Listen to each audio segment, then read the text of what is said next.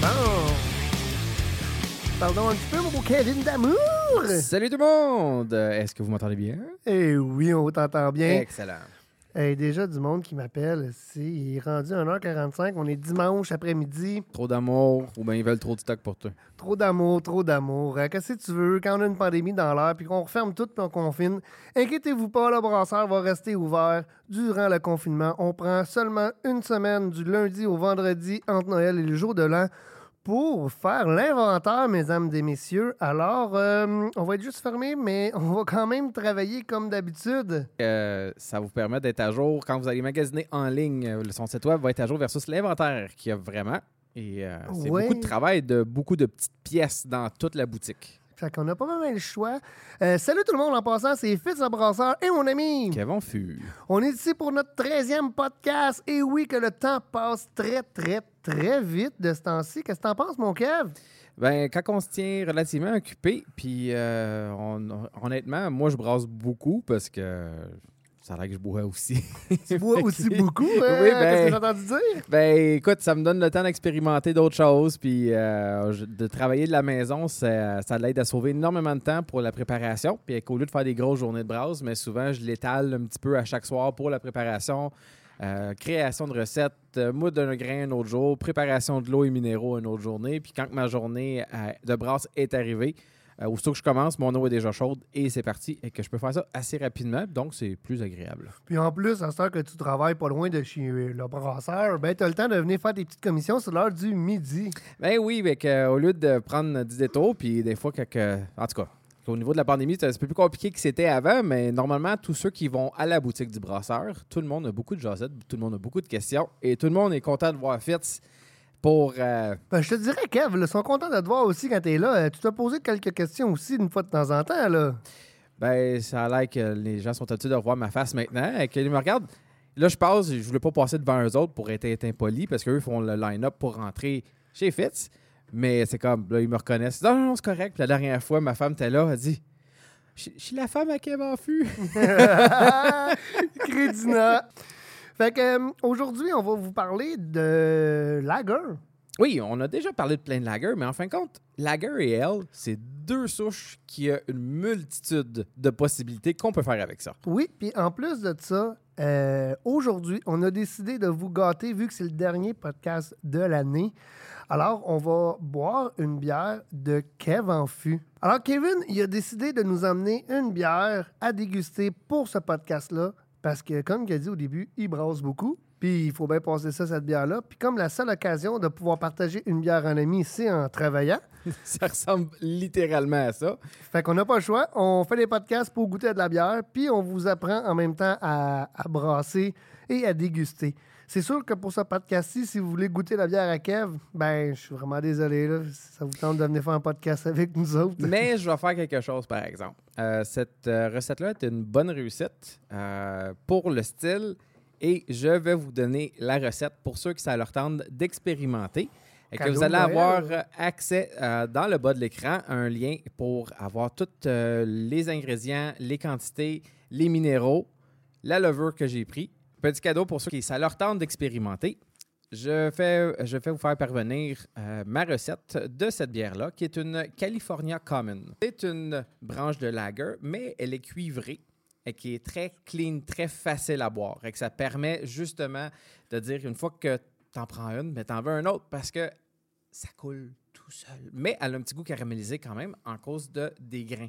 Et que je vais vous faire, parvenir euh, dans la recette tous les ingrédients. Euh, je vais regarder aussi les minéraux que moi j'ai fait pour présenter cette, euh, cette recette. Es-tu capable de nous mettre ça sur un eau neutre si quelqu'un veut savoir réel les numéros, les minéraux qu'on a? Ben, j'ai utilisé pour avoir quelque chose de qu'on a dit crisp. C'est du gyps que j'ai utilisé. Et que le gyps permet de monter le sulfate et euh, c'est comme on a dit même au même principe que le houblon, le ratio dans les minéraux va faire la même chose. Et que c'est un ratio entre le sulfate et le chloride. Et que tout dépendant qu'est-ce qu'on veut faire, normalement, c'est pour comprendre rapidement, c'est un petit peu le même principe qu'une IPA. On veut que ça finisse sec, mais, mais ça va faire ressortir d'autres saveurs. Normalement, quand on fait des, on va faire une bière avec des fruits, on veut pas que ce soit nécessairement le grain qui ressort. On veut que ce soit euh, les fruits, donc on va mettre ça un petit peu plus sec. Même principe pour les IPA, mais les lagers, comme style Pilsner ou la California Common, on veut ça crisp, on veut ça sec. Et que je vais vous pouvoir montrer les chiffres. Si vous avez les, euh, votre, euh, votre analyse d'eau chez vous, vous allez pouvoir vous amuser avec euh, soit le logiciel Water que j'utilise ou bien, j'imagine peut-être qu'il s'est amélioré le Beersmith pour les, les minéraux. J'ai pas vraiment. Beersmith s'est amélioré, mais maintenant on a aussi Grandfather qui nous offre une version bêta des minéraux que certains clients ont essayé et que ça fit pas mal, pas mal dans le. Comme le Blue Water. J'ai pas essayé personnellement encore parce que malheureusement, j'ai pas eu le temps de brasser. Hein. Vous n'avez pas vu de vidéo de Grandfather. Mais euh, éventuellement, on va faire le test pour comparer les deux logiciels. Puis ce serait vraiment intéressant de voir si le logiciel de Grandfather, qui s'améliore d'année en année, on peut dire, ou de mois en mois, va être assez performant pour ajuster vos minéraux qu'on a dans notre bière. Parce que les minéraux euh, vont s'adapter versus le type de bière, euh, les grains que vous allez mettre dedans. Il y a beaucoup de choses qui font qu'au niveau du goût, les, les, tarifations des grains, qui va faire qu'on va aller chercher plus, euh, plus, plus un type de minéraux pour aller chercher le résultat voulu. Et que les logiciels, généralement, vont faire dire OK, on a rentré tout ça comme information pour faire notre recette. Maintenant, je vais ajuster qu'est-ce qui reste à s'ajuster que c'est très pratique et euh, vous allez pouvoir voir une différence si vous, comment vous êtes nouveau à travailler avec les minéraux dedans. Pour le podcast euh, numéro 13, Kevin vous fait un cadeau. Il vous donne la recette de sa California Common. Il est super gentil. Ben, le brasseur aussi, il a un cadeau pour vous autres. Oui, j'étais pas courant. Ah surprise, surprise. Hein? Fait que euh, j'ai décidé de vous donner, parce que, tu sais, vous savez qu'on a une nouvelle compagnie qui s'appelle Fitz Café. J'ai décidé de vous faire tirer parmi tout le monde qui nous écoute deux livres de café de deux sortes différentes qui vont être au choix de moi pour vous faire goûter nos blends.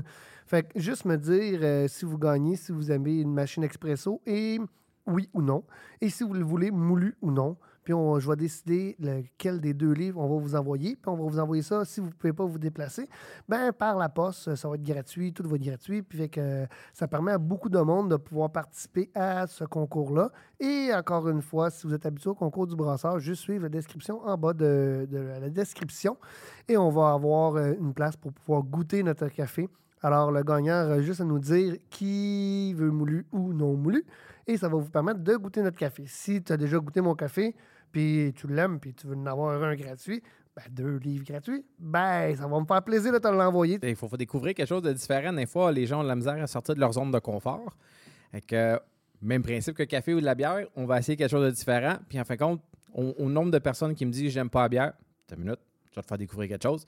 Les gens qui disent Ah, le café, attends une minute, si tu habitué au café qui était dans ta machine, à ton usine ou à ton bureau, puis en fin de compte, c'est comme, ben, c'est ça qu'on boit.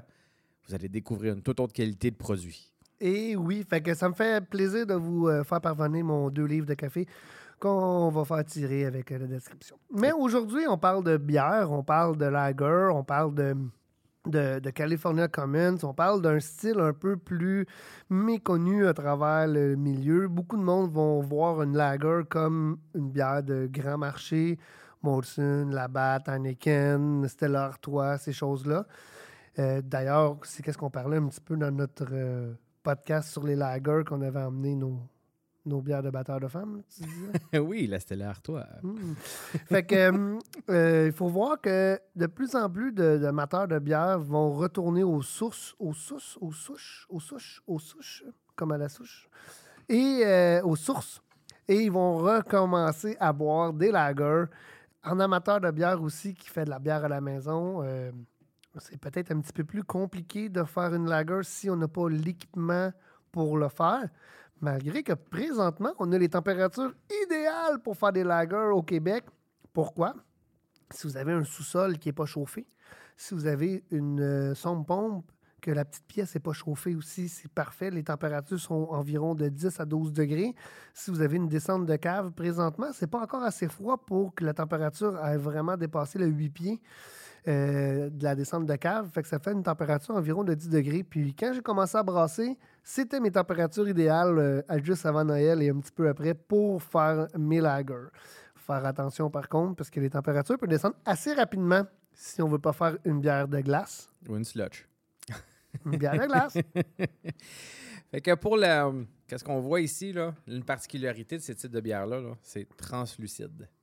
On voit très bien, c'est clair, clair, clair. On veut vraiment que le. Là, c'est sûr que c'est un petit peu opaque. Ben, pas opaque, mais je veux dire ambré en cause de la couleur des grains caramel que je vais utiliser. Mais comparativement à un New England IPA qu'on ne voit pas à travers ou on voit Mm. peut-être beaucoup de dépôts, ce type de bière-là est vraiment très clair. On voudrait parler un peu sur les lagers, la clarification. Il y a beaucoup de méthodes de clarification qu'on peut faire. Il y a beaucoup de méthodes. Beaucoup de méthodes. Oui, parce que c'est une méthode, mais tu peux en faire plein en même temps, mais c'est ça. Pour ces types de bières-là, vu que ça fait partie de la particularité, dans certains cas, il faut de l'équipement. Mais dans d'autres cas, c'est peut-être pas la solution parfaite, mais pour aider, on a beaucoup de méthodes que vous pouvez faire à la maison avec un petit produit que, ou un petit changement de température qui va absolument tout changer et au résultat final. Et que c'est pas dispendieux. Puis si vous êtes puis qu'est-ce qu'on disait que les lagers, c'est pas nécessairement facile? Quand ceux qui sont habitués euh, d'apprendre les bières commerciales, puis ils disent Ah, je vais en faire une pareille. Oubliez pas, c'est les bières les plus difficiles à faire. Parce que vu que c'est pas camouflé par les, grains torréfiés ou c'est pas camouflé par un paquet doublon, toute erreur de brasseur, de fermentation, de levure, euh, euh, peu importe qu'est-ce qui peut arriver, vous allez le détecter. Fait que ça prend beaucoup de connaissances. Sinon, ça prend juste de la chance si on sait pas, si on n'est pas habitué dessus. Et que notre but, plus qu'on va connaître de la de les méthodes de travail, plus que vous allez pouvoir refaire la même bière une deuxième fois sans aucun petit défaut. L'autre chose aussi qui se passe, c'est que beaucoup de monde vont commencer à écouter le podcast et vont dire Ah, il parle de lager, on va arrêter ça là parce que moi, je suis pas équipé pour le faire. Euh, sachez que présentement, on a deux souches de levure qui sont disponibles qu'on appelle des fausses lagers. Lesquelles, Kevin? On a la colche. Ouais, on a la colche. Mais encore là, ça a un côté un petit peu plus fruité qu'une Pilsner, un exemple. tu sais. On aurait aussi la Cream Ale, qui est une fausse lager. Mais ça, ça fait quand même assez longtemps que ça existe. On a deux nouvelles souches qui est arrivées cette année pour faire des pseudo-lagers. On a-tu la crispy d'escarpement? La Crispy d'escarpement qui sont disponibles, que eux vont donner un profil lager à cause du style de bière, mais qu'on peut fermenter à haute température. Par contre, il faut être capable de descendre quand même notre température à un 18-19 degrés Celsius. Qu'est-ce qui est quand même pas si pire là, si tu as une pièce euh, fermée que tu n'utilises pas. Tu fermes le chauffage ou tu mets ça à 18, puis ça va être parfait. Puis on a Omega aussi qui nous donne la Lutra, qui est une autre souche de Gvec qui permet de faire des fausses lagers. Alors, toutes les méthodes qu'on va donner aujourd'hui pour clarifier une lager ou clarifier une bière en particulier, bien, ça va vous aider à, avoir une bière plus limpide, plus crispy, plus, euh, plus présentable à mon oncle qui est habitué de boire sa labatte ou sa Molson Dry. Euh, la méthode la plus facile de clarifier une bière se trouve à être euh, un choc de température qu'on appelle un cold crash. Le cold crash vous permet, à la fin de la fermentation, de le froid va tout agglomérer les particules et va tomber dans le fond de votre tourie, de votre fermenteur. Dans le meilleur des mondes, pour aider, si vous avez un fermenteur conique, ça va vous permettre vraiment d'aller emmagasiner la partie des protéines, levures, houblon, euh, les choses qui sont troubles, de tomber dans le fond et de ne pas y toucher quand on va faire le transfert pour l'embouteillage ou le kegage. Et cette partie-là aide beaucoup, mais le froid le fait automatiquement. Fait en gros, Kev, tu me dis que si je fais pas un cold crash, je mets ça en bouteille, je mets ça au frigo avant de la boire, puis je fais vraiment attention à la versant, ça va faire un peu la même chose. La moitié de ma bouteille va être clair, clair, clair, clair, clair. Ça, ben, dans un sens, vous mettez vos bouteilles dans le frigo, ça va faire un cold crash automatique. Sauf que, vu qu'on ne l'aurait pas fait dans le fermenteur, on va quand même emmener plus de dépôts dans nos bouteilles. Donc, nos, bouteilles, nos bières vont être quand même claires, mais vous allez avoir un plus gros dépôt simplement. OK, mais mettons que moi, je veux, je veux pousser la note, là, OK? Puis je pousse ça vraiment loin, là. Je veux vraiment pas de dépôt dans ma bouteille, là. Je veux zéro dépôt. Si je le passe à travers des filtres 1 micron, est-ce que je vais avoir quand même un dépôt dans ma bouteille? Ça dépend de votre méthode d'embouteillage. C'est que les gens qui vont embouteiller normalement à la maison, vous allez faire une deuxième fermentation en bouteille. Et que même si vous avez passé votre filtre, C'est pas petit caribou en passant. non, c'est qu'avant fût. Aussitôt que la levure travaille pour remanger les sucres, il crée automatiquement un dépôt. Et que si vous voulez simplement euh, carboniser, donc vous faites votre transfert pour enlever. Ou dépôt. Oui, merci. je pense que je vais me battre avec ça le restant de mes jours. Et que aussitôt que vous voulez mettre vos bulles dans votre bouteille, normalement, la raison pourquoi il n'y a pas ça dans les microbrasseries, c'est qu'ils ont, eux, ont une bright tank. C'est quoi une bright tank? Une bright tank, c'est une grosse cuve en stainless qui peut permettre de recevoir une pression de gasification. Et qui vont mettre du beer gas dedans pour pouvoir créer. CO2. Really? OK. C'est du CO2. Je t'approche. Et que eux, ils vont déjà créer les bulles comme si c'était un gros keg. Et que vu qu'il n'y a pas de fermentation, et ça se fait à froid aussi, il n'y a pas de dépôt qui se crée. Et qu'eux vont transférer directement avec leur pompe dans chaque bouteille qui vont purger et qui vont caper ou dans des cannes, tout dépendant. Mais dans ce temps-là, c'est pour ça que les bouteilles, normalement, qu'on achète à notre épicerie, à notre dépanneur, il n'y a aucun dépôt dedans. Mais à la maison, malheureusement, on n'est pas vraiment bien équipé pour faire ça. À moins que tu aies un keg. Si tu as un keg, tu as mis ta bière dans ton keg, tu l'as gasifié parfaitement et tu achètes la magnifique chose qui s'appelle un. Kegerator? Non. pour faire des bouteilles. Ah, un beer gun. Alors, avec la beer gun, tu purges ta bouteille, fait que tu enlèves tout l'oxygène qui est dans ta bouteille, tu remplis à partir du fond très tranquillement et tu capes sur la mousse de bière. Tu vas faire la même chose que la microbrasserie. Tu vas avoir une bière gasifiée mécaniquement avec du CO2. Par contre, il n'y aura aucun dépôt dedans parce que ta bière va avoir fini de fermenter et tu vas avoir fait tous tes cold crash à l'avance, ce qui va te permettre d'avoir une bière très limpide, sans aucun dépôt, comme euh, une microbrasserie ou les bières commerciales de ce monde. Mais pour ceux qui n'ont jamais utilisé un beer, un beer gun, euh, on- je m'en dirais pas, demandez-le à n'importe qui. Ça prend beaucoup, beaucoup de patience et de d'essais et de petits trucs que vous allez avoir savoir, comme par exemple, mettez vos bouteilles vides au frigo. Le froid aide justement à empêcher de mousser, donc vous allez avoir moins de mousse dans votre bouteille, parce que sinon, des fois, en mettant, quand vous avez votre beau collet, là, puis vous transférez, ben ça cause que la mousse va monter, puis là, vous faites des dégâts partout. Puis c'est pas cool, c'est vraiment pas cool. J'ai jamais vu personne présentement utiliser le beer gun one shot deal puis faire comme Oh, c'est merveilleux. Il faut juste trouver notre technique, la meilleure technique qu'on est capable d'avoir, trouver nos trucs et astuces, et c'est la façon la plus facile. Oh. Peut-être, peut-être que tu vas dire au début, euh, ah non, non, non. Peut-être que tu vas l'acheter, tu vas le mettre de côté parce que tu vas trouver que c'est de la cochonnerie. Puis, il faut que tu prennes vraiment une batch que tu dis, bon, on fait des tests, puis on est prêt à la boire beaucoup plus rapidement parce qu'il va y avoir trop dead space dans notre bière. Puis ceux qui veulent faire l'expérience, euh, Fitz, euh, où c'est qu'on peut acheter ça, un beer gun? Hey, au www.lebrasseur.ca! et que vous allez avoir besoin d'une bonbonne de CO2 parce que euh, dans le beer, euh, le beer gun, vous allez brancher le CO2 dedans et vous allez avoir votre ligne qui est branchée directement sur votre keg. Vous allez avoir deux gâchettes. Une gâchette est pour purger la bouteille et qu'on rentre du CO2 dans la bouteille pendant quelques secondes. Par la suite, avec l'autre bouton, vous allez transférer votre bière du keg à la bouteille qui va monter tranquillement. Si vous êtes des puristes, vous donnez un autre petit shot sur le dessus de la bouteille pour enlever le surplus d'oxygène sur le top et vous allez en canner. Ça va faire aussi une petite mousse en le faisant. Vous allez canner sur la mousse ou tu vas aller embouteiller sur la mousse, ce qui va empêcher l'oxydation de votre bière. Et que j'en ai un, un beer gun. J'ai essayé à multiples reprises et moi, comme que tout le monde a fait, euh, je me suis tanné. Sauf que depuis dernièrement, j'ai commencé à le réutiliser, mais à moitié. Euh, la, ra- la raison que je vous dis, ceux qui me suivent sur euh, Kev en j'ai pris quelques photos. Ma conjointe me donne toujours un coup de main à embouteiller.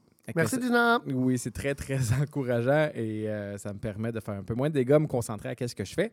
Et que pour ceux qui sont capables de faire du multitask, j'ai mon, ma ligne euh, pour remplir mes bouteilles, mais dans un autre côté, j'ai mon beer gun. Mon beer gun, je l'utilise simplement pour pouvoir purger mes bouteilles de CO2. Et que pendant qu'une une bouteille est remplie, en faisant le transfert de ma cuve à ma bouteille, j'ai mon autre gun qui va purger ma bonbonne, mon CO2, l'oxygène, enlever l'oxygène, et je fais le switch de A à Z et je passe mes bouteilles à ma femme qui va caper. Et que c'est une. euh, ça ne peut pas régler le problème à 100% mais je viens d'aider énormément d'éviter d'oxydation en utilisant le beer gun et remplissant mes bouteilles de CO2. Vous pouvez faire la même étape, mais avec juste le beer gun. Ça veut dire que vous passez de votre cuve d'embouteillage sans pression à votre beer gun pour remplir et brancher le CO2. Et au lieu d'avoir deux choses, vous avez juste le beer gun pour remplir votre votre bouteille par pression du euh, fermenteur. Et par la suite, juste faire un petit push pour le CO2 et ça va fonctionner aussi super bien. C'est un petit truc, qui, euh, un petit gadget que ça, qui peut être assez facile à faire à la maison, puis ça peut justement améliorer votre qualité de votre bière à long terme. Pour le monde aussi qui n'aime pas les embouteilleurs ressort ou euh, les embouteilleurs euh, pas de ressort, euh, parce que c'est en plastique, mais le beer gun est en acier inoxydable, fait que ça vous permet de le nettoyer mieux, d'avoir quelque chose vraiment de pratique. Puis quand vous le laissez tomber dans votre pot à côté ou vous le laissez tomber sur la table, ben, il n'y a pas de bière qui coule partout avec parce que tout est bien fermé, bien hermétique. là. Donc, si on revient, on a un petit peu dérapé, mais c'est quand même des petits trucs un peu intéressants. On parlait de clarification. La clarification, on a parlé de cold crash. Le cold crash permettait de descendre la température de votre bière pour être capable de clarifier votre bière. Une chose à faire très attention, c'est quand on va descendre la température, ça va créer une pression négative. On en a déjà parlé dans d'autres podcasts. La pression négative fait que ça va suctionner l'oxygène intérieur et vous allez voir, pour ceux qui ont un petit cap sur le dessus, les bulles vont rentrer par en dedans et vous avez des chances d'oxyder votre bière. Ça, on veut pas ça. Et qu'il y a beaucoup de choses à faire attention. Euh, quand que je fermentais en touris, en, En des, quoi? en des touris de vitre. Je connais pas. Mais non. Qu'est-ce que j'ai fait? Hey, pour- t'es vraiment vieux, mon Kev en Ouais, fût, hein? oui. Touris de vitre, là, ça doit faire au moins un bon 5-6 ans que personne n'utilise ça. Qu'est-ce qu'on utilise, nous, présentement? C'est quoi, Kev? Ah, Toi, tu utilises des boquettes de plastique ou bien les fermenteurs en stainless que j'utilise de Grandfather que j'apprécie énormément. Puis si vous voulez avoir un entre-deux, il y a aussi le fermenteur de Enville ou de SS Brotec qui est disponible, qui sont pas très dispendieux en bas de 210, je m'abuse, 209,99 au brasseur, évidemment. C'est quand je donne des prix, là, c'est beaucoup les prix du brasseur. là. La compétition, pff, aucune idée de leur prix parce que je suis tellement occupé à vous servir de la meilleure façon possible que j'ai vraiment pas le temps de regarder qu'est-ce que les autres font. Qu'est-ce qui est intéressant, c'est que pour le prix, euh, c'est un bon début pour un, la, la cuve sur le dessus est très grande, facile à nettoyer. C'est Mhm. du stainless, donc c'est excellent. On peut pas prendre de plastique pour les, pour les graphings, pour les infections. Et en même temps, c'est conique. Et que vous avez même une petite valve pour prendre des échantillons dedans. Et que comparativement au fermenteur de Grandfather, qui est environ 800, 800, 900 dollars, 879,99 quand il est pas en spécial. et voilà, t'es pas pire, t'es pas pire. C'est une façon de commencer, mais sans trop euh, être, euh, avoir trop de difficultés à nettoyer, faire vos transferts, et que c'était pour le prix.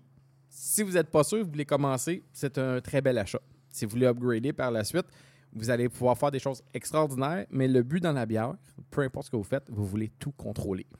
Vous êtes, des- vous êtes devenir des control freaks. Pourquoi ça? Pourquoi telle température? Quelle vitesse la température change? Tout ça va faire un résultat différent sur votre bière. Et euh, on pourrait faire deux fois la même recette, vous et moi, puis on n'aurait pas le même résultat parce que notre méthode de travail est différente.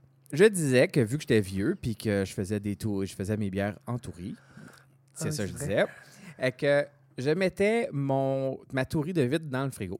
Mais quand on met ça dans le frigo, malheureusement, on ne contrôle pas la température. On tombe directement à la température extérieure de la pièce, à un frigo qui est à peu près à 1, 2, 3 degrés. Ça fait quoi? Ça va faire une pression négative que, malheureusement, tout le Star Sand qu'on a mis dans le top vient de tomber dans la bière et on rentre l'oxygène. Il y a une chose qui m'a aidé. Euh, vu que j'avais différentes hauteurs dans mon frigo, j'ai pris un bouchon orange que deux petites sorties à l'extérieur qui permettent de, de se mettre directement dans le top du touris. J'ai mis un long tuyau qui tombait beaucoup plus bas et le tuyau, je l'ai fait tremper dans du Star Sand. Fait que, vu que la réalité, c'est que le- la bière ne vient pas froid instantanément, mais quand même assez vite pour faire un, un suckback. Mais vu que le suckback était tellement bas et le tuyau était tellement haut, ben j'ai pas eu. J'ai regardé mon liquide avant et après, et même s'il y a un peu de succion, ça s'est pas rendu dans ma bière. Donc, j'ai réussi à faire un cold crash sans avoir d'oxygène que rentré dedans. C'est un petit truc que, qui a très bien marché pour moi pendant quelques années. Mais t'as pas l'air d'accord. Non, c'est super, euh, super comme, euh, comme truc. Euh, c'est sûr que le fait de, de mettre ça plus haut, puis la pression va monter, mais tu sais, le grand tuyau, tu n'as jamais pensé de juste faire des ronds, puis laisser à la même hauteur, puis Euh, C'était assez serré en espace, mais oui, c'est. euh, ouais, ça aussi, ça marcherait. sinon, vous pouvez faire le, J'ai le- quand même juste pas pensé.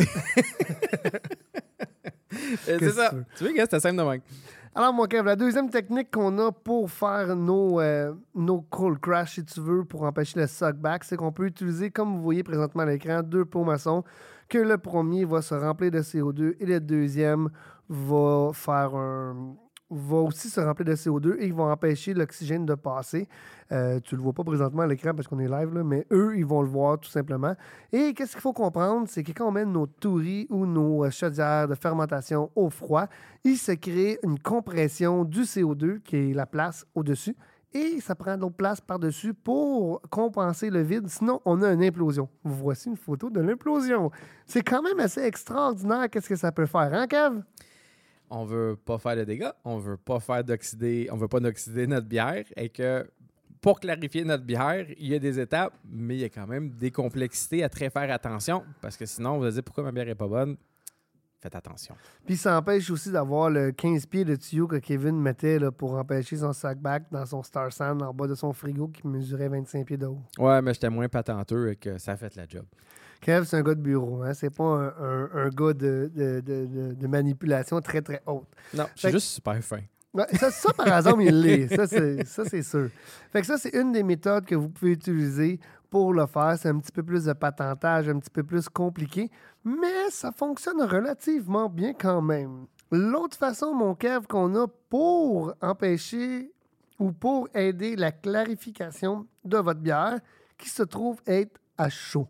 De quelle façon que tu pourrais aider à clarifier la bière si tu n'as pas de frigo à la maison, puis que tu aimerais ça avoir une bière quand même assez limpide et cristalline? Qu'est-ce qui aide beaucoup et qui est très facile et très peu dispendieux, c'est qu'on va utiliser, en anglais, on va appeler ça du Irish Moss. Si vous faites des De la recherches. cara agénile. Oui, donc il y a plus de chances si vous faites des recherches sur Internet, vous allez le trouver en dessous de Irish Moss, mais faites le bon terme De la scientifique. cara agénile. Et voilà.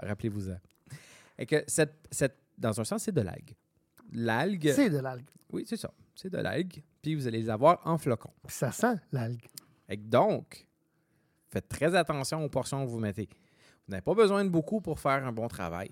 Environ une demi-cuillerée à thé à une cuillerée à thé pour un 5 gallons, un 23 litres pour un, 20 c'est 23 un 6 gallons, un 23 litres, va vous permettre à 10 minutes à la fin de l'ébullition d'agglomérer les particules, les protéines et de l'aider à qui tombe dans le fond de votre bouloir une fois que vous allez refroidir. C'est déjà un début et que quand on va le transférer dans le fermenteur, vu qu'on a déjà commencé à agglomérer, ça va aider aussi à tomber dans le fond de fermenteur. C'est donc une des raisons pour lesquelles que tu vas pas prendre ton chaudron comme ça et faire.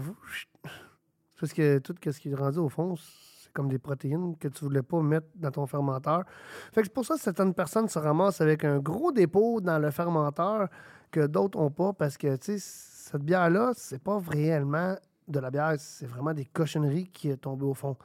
S'il se ramasse au fond de votre chaudron, si vous voulez, ou de votre grandfather, puis vous tirez, mais vous allez avoir la même cochonnerie dans le fond de votre fermenteur qui va se déposer au fond et que ça va prendre plus de place pour votre bière. Oui, vous allez avoir l'impression d'en avoir plus, mais vous allez en laisser quand même plus à la fin parce que la, la levure qui va se déposer par-dessus va vraiment le compacter puis ça va empêcher justement de le ramasser. Et que, un autre petit truc très simple pour euh, pendant l'ébullition, euh, pour ceux qui vont faire surtout des IPA. Qui fait ça? Ah, je ne sais pas, je n'ai pas entendu parler. Connaissez-vous ça, des IPA?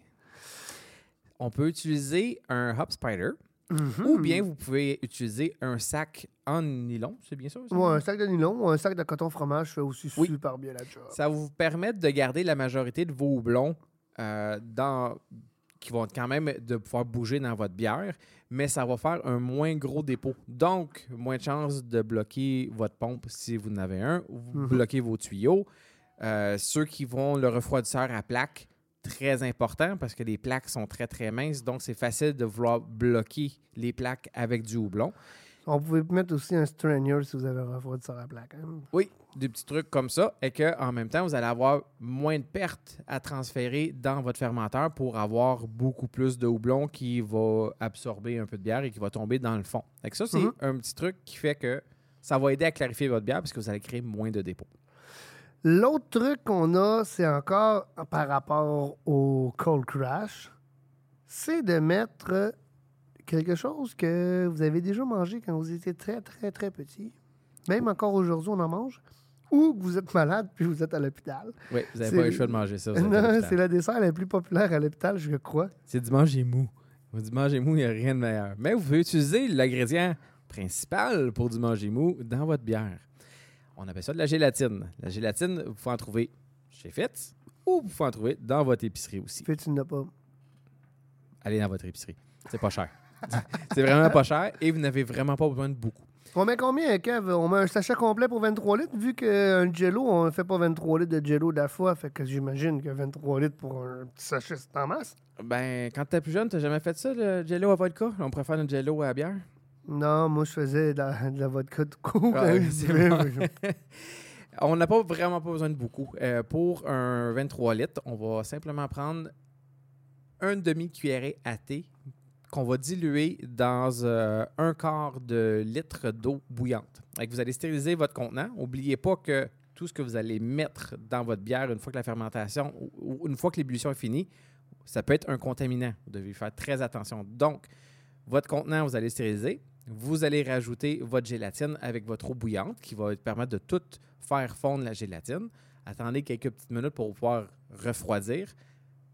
Rajoutez la gélatine avec le liquide dans votre fermenteur. Mais pour bien comprendre, c'est que le jello va durcir une fois que c'est froid. Donc, votre jello, vous le mettez dans le frigo.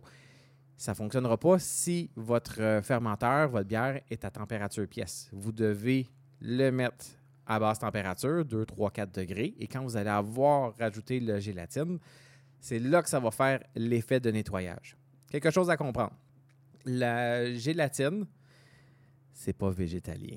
Pour ceux qui sont puristes, tout le kit, dans un sens, c'est de la moelle d'os, de la gélatine. Donc, pour ceux qui euh, veulent faire attention ou ben, pas faire une mauvaise blague à quelqu'un qui euh, que c'est important pour eux, n'utilisez pas de la gélatine. Autrement, on a parlé que quand on faisait une lager, on a l'étape qui s'appelle du lagering. Mhm. Du lagering, c'est un cold crash, mais à long, à long délai. Donc, on va faire un cold crash de 2 à 4 degrés pendant 2 à 3 semaines. Même, on peut le faire plus longtemps si on veut. Plus qu'on va mettre, garder ça froid, plus qu'on va avoir une bière limpide. Elle va être très claire. Ça ne veut pas dire que la bière va être meilleure. Là, c'est rendu côté visuel pour le type de bière. C'est ça qu'on veut.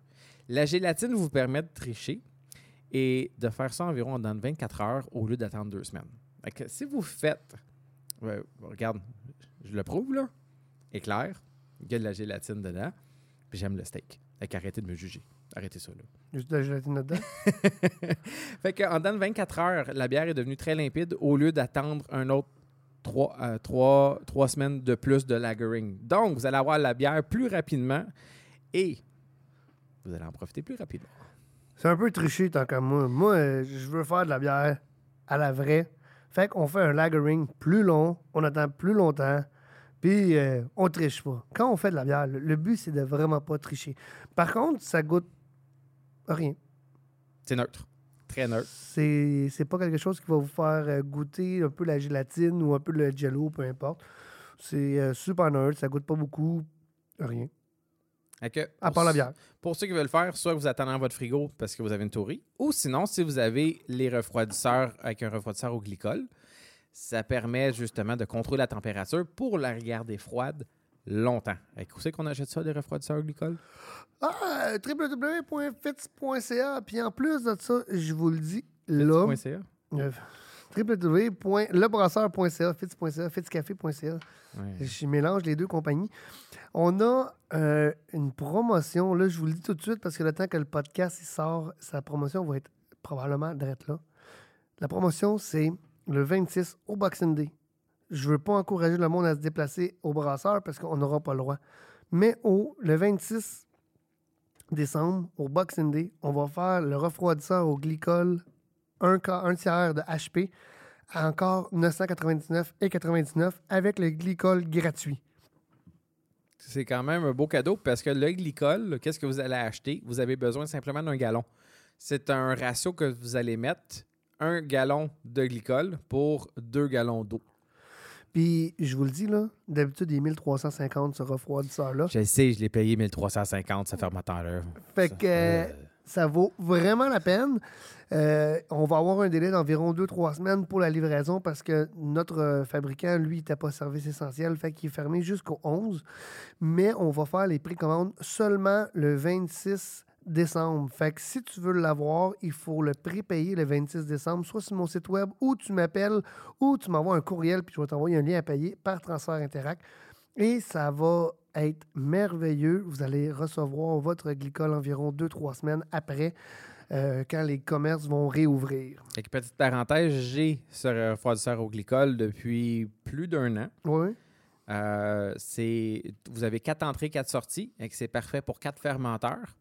Et euh, c'est très efficace euh, quand j'ai besoin de refroidir très rapidement, mais volontaire. là. C'est- C'était contrôlé, là, parce que des fois, ça va être très pratique l'été. L'été, votre eau n'est pas assez froide à l'extérieur pour refroidir votre bière assez. Des fois, je vais finir, avant la fermentation, je vais peut-être finir à 27 degrés ma bière. Avant de mettre à l'oeuvre, tu faisais. Oui, avant, oui. Dans mon fermenteur, pas de levure, couvert couvert, j'étais à 27 degrés. En dedans, en moins d'une heure, je vais avoir mon. En moins d'une heure, là, euh, je vais avoir mon 18-19 degrés euh, très, très rapide. Et que une fois que j'ai ma température, je vais rajouter ma levure, on met ça. Et que c'est très efficace, je viens de sauver beaucoup de temps. Moi, en tout cas, moi, je, l'aime vraiment. je l'aime vraiment. Puis en plus, la manière qui est faite, c'est qu'il est vraiment compact. Pas haut, pas gros. Euh, fait qu'on peut le mettre en dessous d'une table puis mettre nos fermenteurs par-dessus. J'ai vu ça m'emmener un pause passé qu'un gars avait fait ça. Il avait mis ses trois fermenteurs sur une petite table, une genre de table à salon, et le refroidisseur au glycol juste en dessous. Tous ces tuyaux cachés à l'extérieur. C'était super beau, c'était super clean.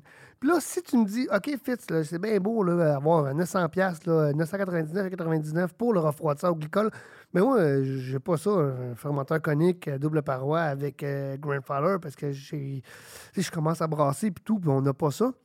Mais il faut que tu saches que toi, à la maison, qui utilise soit une tourie, soit le, le, soit la SS Botech, ou simplement la chaudière de plastique que le brasseur te vend, on a la possibilité de rajouter un kit avec un coil, un thermowell dans ton fermenteur avec le petit bouchon et tu branches ton tuyau pour aller à ton coil, à ton refroidisseur au glycol avec une petite pompe à l'aquarium à l'intérieur. Tu te jettes un Hangbird, hein, pas Angry Bird, mais C'est bon, Hein, je- suis pas- si je suis moins pire que Kev avec euh, la, la- sa carbonatation.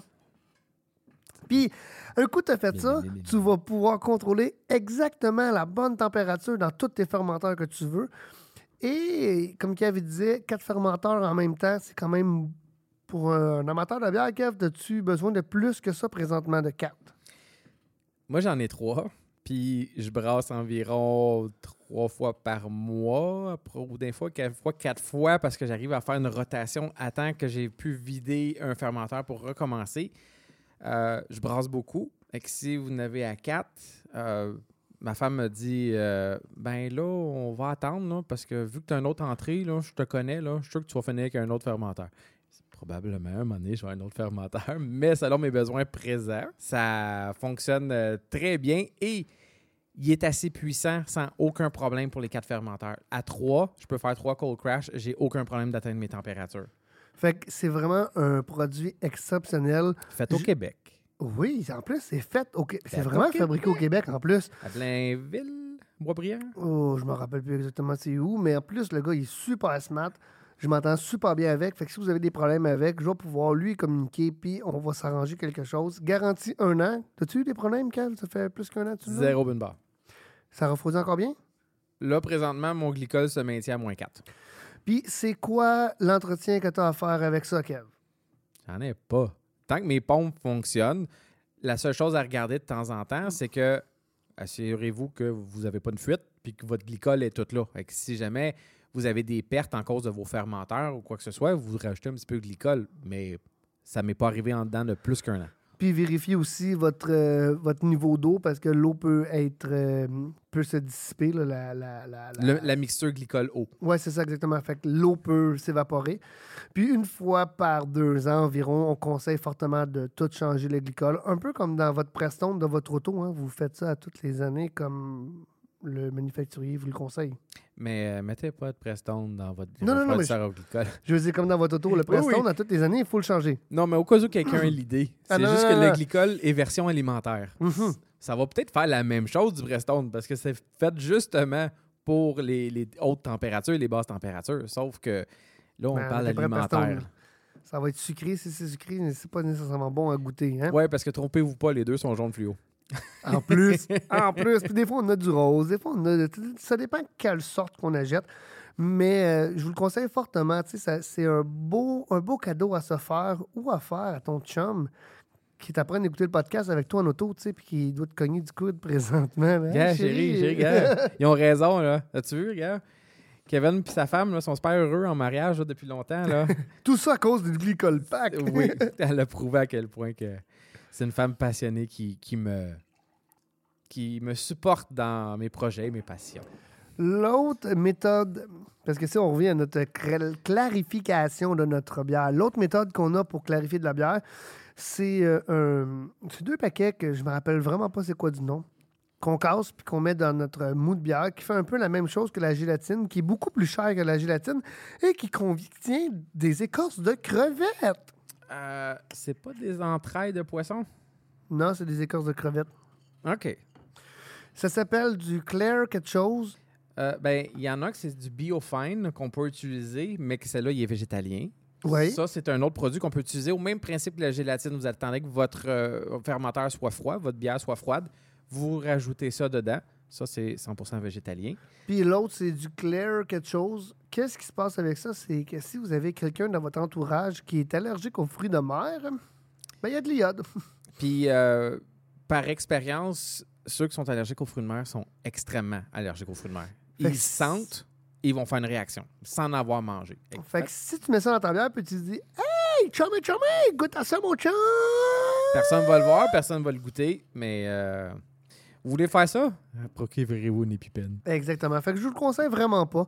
Moi, je vais être plus du style puriste et faire ma bière en rajoutant le moins de choses possible. OK, ma blanche à l'orange, il y a des oranges rajoutées dedans. Hein, j'ai pas le choix. Mais euh, 98% de mes bières, je vous dirais que j'essaie de faire ça avec les ingrédients de base. Et pourquoi, Kev, tu penses que j'essaie de faire ça avec les ingrédients de base? C'est-tu pour me penser meilleur que toi? Non, c'est c'est ta vision des choses.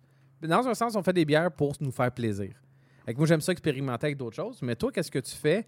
Ça te fait plaisir faire ça et t'aimes ça le goût du grain, t'aimes ça le goût du houblon? T'es Moi, j'aime heureux ça avec quand quelqu'un me dit euh, T'as mis des noix de coco là, dans ta bière, hein? Puis je réponds euh, Non. C'était le houblon. Ouais, exactement. T'as mis des tangerines dans ta bière? Non. T'as mis euh, telle affaire dans ta bière? Non. Fait que j'essaie de faire la bière, j'essaie de me surpasser à faisant de la bière. OK, ça fait peut-être un petit peu plus d'années que toi que je fais de la bière aussi. Et je me suis beaucoup amusé avec euh, des écorces d'orange, avec euh, des, des différentes choses à mettre dans leur bière. Puis c'est super bon. Là. Je dis pas que c'est pas bon de rajouter euh, des cigares dans une bière ou quelque chose comme ça. Là. Je vous juge vraiment pas. Mais il y a un moment donné que tu te dis. Juste un petit peu. Mais il y a un moment donné que tu te dis, en, en fabriquant de la bière, que ça serait le fun d'aller chercher, mettons, un goût de tabac sans rajouter de tabac. Comment tu vas faire ça? Ce serait le fun d'aller rajouter un goût de, de prune sans mettre de prune dans ta bière. Comment tu vas faire ça? Fait que pour moi, la meilleure façon, ça a été vraiment de connaître ma matière première, d'aller lire sur mes houblons, lire sur mes levures, lire sur mon malt. Puis si tu me fais des tests de malt avec levure, avec houblon, va te donner un certain goût, une certaine chose. Et c'est moi, c'est qu'est-ce que j'aime faire. c'est d'aller me surpasser essayer de trouver des goûts que peut-être j'aurais jamais été capable si j'aurais pas eu euh, le temps de lire sur toutes ces choses-là. Et que ça prend beaucoup d'expérience et de la passion d'aller chercher ces connaissances-là. Je brasse beaucoup, faites ça brasser beaucoup plus que moi depuis très longtemps. Donc, plus qu'on va brasser, plus qu'on. Ah, je retrouve euh, le goût de ce houblon-là. Tu étais capable de te ressouvenir de qu'est-ce que tu as goûté versus le produit que tu as eu. Faites euh, travailler en faisant beaucoup de bière, en essayant différentes choses. Et, tant mieux pour lui, il travaille dans une boutique à bière. Donc, continuellement, la connaissance le monde pose des questions. Ah, tel houblon, tu peux faire ça. Tel houblon, tu peux faire ça. Donc, ça va permettre de vous donner un très bon service à répondre à vos questions très facilement. En plus de ça, je connais beaucoup de monde qui travaille dans les microbrasseries qui vont me présenter des produits des fois que je ne connaissais pas. Euh, il y a des clients des fois qui me demandent certains produits pour avoir certains goûts. dernièrement, on a rentré le Redix, que j'avais aucune idée c'était quoi du Redix. Euh, c'est Bestman ce qu'il fait, puis ça va vous donner une couleur vraiment plus rouge de votre bière. Vous pouvez l'utiliser à 100%. Fait au lieu d'utiliser un grain de base comme du Pilsner ou du Wireman, référez-vous à la vidéo que j'ai faite dernièrement. Mais vous pouvez utiliser le Redix qui est à 100%. Alors, au lieu de rajouter des caramels ou d'aller rajouter du grain torréfié qui va vous donner une couleur plus rouge côté dark, côté noir, vous pouvez utiliser le Redix à 100% dans votre bière pour avoir une bière vraiment rouge, rougeâtre. Puis dernièrement, on l'a vendu à un client puis il m'a dit euh, je m'attendais à ce soit plus caramel que ça. C'est justement ça qu'il ne faut pas faire. Avoir l'impression de, en regardant quelque chose, des fois, on va se dire Hey, il me semble que le houblon, c'est vert, ta bière est plus verte pour autant? La couleur vient jamais du houblon, va venir de vos grains. Fait que, tu sais, vraiment faire attention, puis, euh, tu sais, essayez d'expérimenter, essayez de jouer avec vos grains, avec vos leveux. Il faut essayer. Puis on peut faire des erreurs, mais il ne faut pas s'empêcher de dire qu'on va se décourager parce qu'il y a quelque chose qui n'a pas bien été. Et que ça fait partie de l'expérience. Mais moi, ce que je faisais, c'est qu'à partir de ma quatrième brasse dans ma vie, j'ai fait OK, c'est beau, je fais mes propres recettes. Puis, des fois, c'était pas super hot, mais j'ai appris vraiment beaucoup. Et je te dirais qu'une bière sur deux que je faisais, euh, je récupérais une recette que j'avais créée pour modifier. Fait que ma bière n'était pas imbuvable était juste pas au goût que je recherchais. Puis je vous dis qu'après un an, j'ai tellement appris sur mes grains, mes houblons, mes levures, mon nom et vraiment tout parce que je prenais le temps de bien faire mes recettes. Fait que si toi, tu commences à brasser, puis qu'est-ce que tu veux faire? C'est pas de la soupe à Kevin, mais c'est de la soupe à toi ben commence à lire ces recettes, puis commence à lire sur les styles de la BJCP qu'on n'a pas fait aujourd'hui. C'était un podcast numéro 13, juste pour Noël. Ben, on écoute. Vous allez avoir le nom. On a bien dit c'est une California Common. Faites vos recherches, vous allez apprendre dessus. J'ai lu là-dessus pour pouvoir créer ma recette. C'est moi qui ai fait avec mes ingrédients. Et que si vous aimez ça, moi, j'ai fait un peu le même principe que Fitz. Et que je pars une recette, puis par la suite, une fois que j'ai goûté, ben, s'il n'est pas 100%, je suis très perfectionniste, je suis un petit peu freak, là, c'est Je vous le confirme. Moi, j'ai sur toutes les recettes, j'ai au-dessus de 100 recettes. Je n'ai peut-être trois seulement que j'ai mis mon saut dessus, puis gars, je touche plus, elle est parfaite, je suis bien heureux. Parce que la réalité, c'est que je vais prendre la recette, je vais la refaire une deuxième fois, mais je vais avoir une, petite modification. Le, corps, on va modifier euh, les houblons, on va modifier d'autres choses. Il y a des gens qui sont pas difficiles, mais dans tout dans la vie, si on parle euh, dégustation de café, dégustation de bière, dégustation de vin, quand quelqu'un va dire euh, que ça coûte le vin blanc, ben c'est du vin blanc. Bon, on commence à la base. Votre goût va se développer. Vous allez apprendre à reconnaître des saveurs, reconnaître. Si on dit une bière belge, on va tout de suite reconnaître une bière belge au nez. Euh, mm-hmm. Mais ça, ça prend de l'expérience. Vous allez vous habituer. Quand plus que vous allez en boire, plus que vous allez travailler avec certains ingrédients, vous allez pouvoir les reconnaître. Donc, faites la même chose. Apprenez à connaître vos ingrédients en faisant une recette. Puis vous pouvez faire, faire la même recette, mais modifier certaines choses, voir qu'est-ce que ça fait. Donc, OK, ça c'est beau, je connais bien mes grains. J'ai changé des houblons, j'ai changé les de mes houblons, j'ai changé les levures, les températures de fermentation. Les températures de mâche, les températures de, de quand est-ce que tu vas mettre tes houblons, ben, le temps de quand est-ce que tu vas mettre tes houblons, mais aussi votre grain de base. C'est vraiment important de trouver le bon grain de base pour la recette que vous voulez faire. Et que plus que vous allez brasser, plus que vous allez lire, vous allez vous pouvoir être plus en confiance pour pouvoir faire par la suite votre recette. amusez-vous, vous n'êtes pas confortable, on est là, Fitz est là, il y a un paquet de recettes sur son site web. Demandez conseils, demandez des idées. De notre côté, ça va nous faire plaisir. Mais il n'y a rien de plus gratifiant quand on a dit Hey, j'ai créé ça, puis tu y goûtes, puis c'est comme Wow! C'est vraiment bon, ça. Hum. Fait que, hum, Kev, t'avais-tu un, un dernier cadeau à offrir à nos auditeurs présentement qui nous écoutent, soit au podcast ou en vidéo? Ben, on a encore euh, nos partenaires de chez Escarpement. Wouhou, mon Kev qui se fait un, un- un petit wet t-shirt. Ah non, c'est même pas un wet t-shirt ici. J'ai encore le chandail d'Escarpement. Encore le chandail d'escarpe. Oui, oui, c'est la dernière fois que je l'ai mis au dernier podcast, mais là, il fait fret, là, je là. J'ai fait une California Common qui était une bière lager. Lagers. Ceux qui veulent savoir quelle euh, levure que j'ai pris, j'ai pris une Autobahn, Autobahn. qui est euh, une euh, levure lager de la compagnie Escarpement. Et que, Fitz, je sais pas c'est quoi les règles que tu veux donner, tout le kit. Bah, euh, moi, je fais le, le cadeau, là. Sais, Noël qui s'en vient. On est cinq jours avant Noël. On est dimanche. Je viens de finir de travailler. On a eu une bonne journée. Le monde sont là. Le monde nous écoute. Le monde sont contents qu'on fasse des podcasts. Le monde sont contents d'avoir la boutique Le Brasseur autant en ligne qu'en magasin. Demain, je vais travailler pour pouvoir expédier le plus rapidement possible. Que j'ai décidé de vous donner l'expédition gratuite sur les levures d'escarpement. Mais un petit hic. Un petit hic vous avez le droit de choisir soit une vraie lager ou une pseudo-lager. Fait qu'on veut avoir soit une crispy, soit avoir une colch, soit avoir une levure de cream ale, je pense pas qu'elle se en fond, ou une levure de lager. Fait que le concours va se limiter à peu près à ce style de bière-là. Et on aimerait vraiment beaucoup ça, moi puis Kevin, il sait pas encore, mais il aimerait ça en Mhm, ça, vous que, que vous brassez la bière de Kevin et vous nous envoyez si vous gagnez la photo de pendant que vous brassez. Et si vous êtes capable de faire un petit vidéo, ce serait vraiment intéressant. Fait que qu'est-ce qu'on veut, c'est qu'on vous donne une lager ou une pseudo-lager, mais que vous créez avec la bière que Kevin vous a donnée en description les ingrédients et la marche à suivre. Fait que si ça te tente de participer à ce concours-là, Kev, qu'est-ce que nos auditeurs ont à faire pour gagner une magnifique levure d'escarpement? Fait que, en bas de l'écran, encore une fois, vous allez avoir le lien à remplir pour être éligible au concours.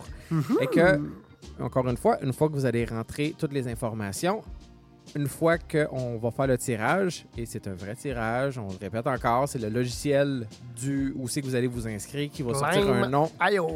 qui va sortir un nom au hasard. Et que on demande d'avoir des photos pour avoir une participation. La dernière fois qu'on avait fait un gagnant, on avait montré des photos à notre podcast. Pour ceux qui se posent des questions, au dernier podcast, on avait plusieurs concours. On va faire une vidéo à part avec euh, les gagnants des concours et que ça n'a pas été tiré encore, vous n'avez pas rien manqué. Et que restez à l'écoute. Et euh, sous peu, et on va pouvoir annoncer aussi les gagnants de ce podcast. Enfin, l'année 2020 est finie ou va finir dans quelques jours quand vous allez avoir écouté ce podcast-là? J'ai une petite demande pour vous. L'année prochaine, moi puis Kev, je pense que. Mais en tout cas, moi, je vais continuer à faire des podcasts. Kev, tu veux-tu continuer à faire des podcasts avec ton ami Fitz? Tant que tu es encore fait avec moi. Oh, fait que ça va être pour longtemps et longtemps encore, les amis. Alors, on voudrait changer un peu la formule de la saison numéro 2. Cette année, on s'est vraiment consacré à des styles de bière, à vous expliquer d'après le style de la BJCP, comment faire cette bière-là et tout. Et je trouvais ça vraiment intéressant à faire. C'est sûr qu'on va continuer à en faire de la même façon. Par contre, si jamais vous voulez avoir plus de trucs, d'astuces, de tests qu'on va faire, moi puis Kevin, qu'on pourrait brasser des bières de différentes façons, faire goûter à du monde, ou peu importe, qu'est-ce que vous aimeriez entendre, parce que nous, on fait ça parce qu'on a le goût de le faire, ça nous fait plaisir de le faire, puis ça nous en rend heureux de vous apprendre avec nos connaissances qu'on a appris. Mais si toi tu dis, moi j'aimerais ça avoir un podcast aussi une fois de temps en temps avec certains, peu importe. critères, problèmes, questions. Est-ce que je pourrais faire ça? Est-ce que ça fait une différence? Présentement, le studio que Fitz a ici à son entrepôt est beaucoup plus avancé qu'il était. Et très, Mhm. très bientôt, les setups vont être faits pour pouvoir brasser sur place. Donc, en étant sur place très bien équipé, avec plusieurs euh, équipement de brassage avec Mhm. plusieurs fermenteurs. Les tests vont être faciles à faire et on va faire brasser deux, trois batches en même temps. Euh, Fitz est très bien équipé avec euh, plusieurs Grainfather, avec les robots. J'en ai juste 5. Deux robots brou, un G70, trois glycol pack. Donc, pour nous, ça va être facile de faire des tests Ah contrôlés. Attends, attends, j'ai oublié l'Enville aussi. Ah, ben, tu vas l'amener ici? Ben oui, je vais l'amener ici. All right. On va faire se faire du fun avec. Et pour ceux qui ont des questions, faire des tests, on va pouvoir euh, avoir des, éléments très contrôlés pour être capable de voir est-ce que ça fait une différence, est-ce qu'on a un problème avec ça, est-ce que c'est une bonne idée, est-ce que c'est pas une bonne idée, c'est-tu une vieille idée conçue qu'on a toujours fait ça sans se poser de questions, puis en fin de compte, ça s'applique pas vraiment? Les Mhm. transferts de, de douris à fermenteur primaire, fermenteur secondaire, flusher les levures, température de fermentation, température de mash, utiliser des levures liquides, est-ce qu'il faut faire un starter ou pas de starter, est-ce qu'il faut hydrater la levure ou pas hydrater la levure, ça a-t-il une importance, ça a-t-il un impact sur le goût de la bière?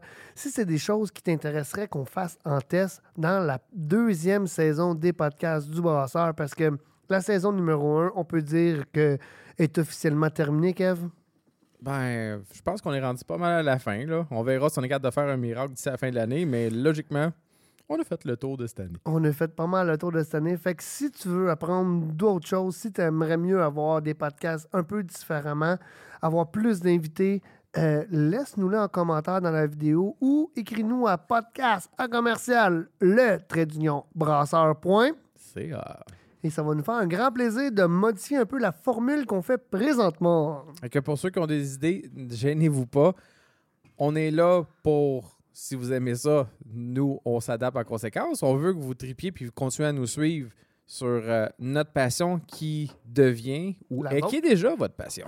D'habitude, le monde qui nous écoute, c'est pas mal leur passion et ils aiment vraiment ça, euh, les podcasts. J'ai des très bons commentaires.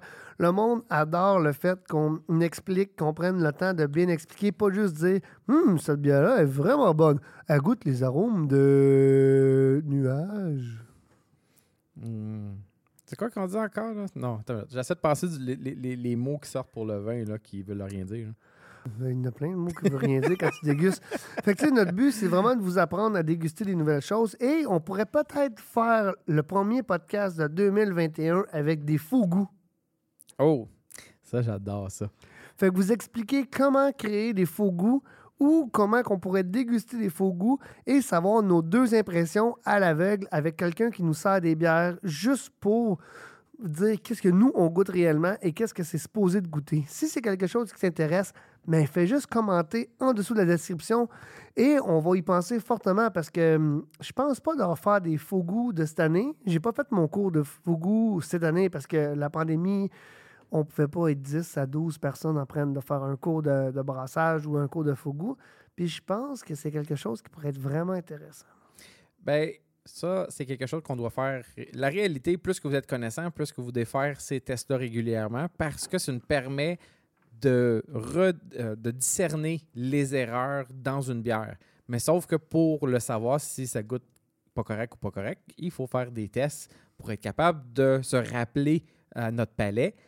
Est-ce que ça. Oh, je connais ce goût-là, c'est pas correct. Puis quand on a cette connaissance-là, on peut savoir d'où c'est que le problème vient, comment qu'on peut le régler par la suite. Alors, euh, c'est tout pour le podcast. J'espère que tu as apprécié. C'est le dernier de 2020, en espérant que 2021 soit beaucoup mieux, pas euh, en connaissance, mais en situation générale à travers le monde. Si tu es atteint du COVID, j'espère que tu vas t'en remettre pour continuer à nous écouter.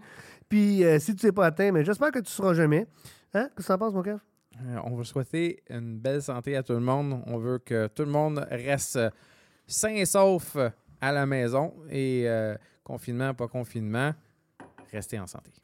Alors, euh, pour 2020, euh, j'espère que tu as apprécié. Si c'est le cas, fais-moi le savoir. Partage en grand nombre. Oublie pas la... Et euh, abonne-toi. Partage en grand nombre. On se voit en 2021, les amis. Ciao! Au revoir tout le monde.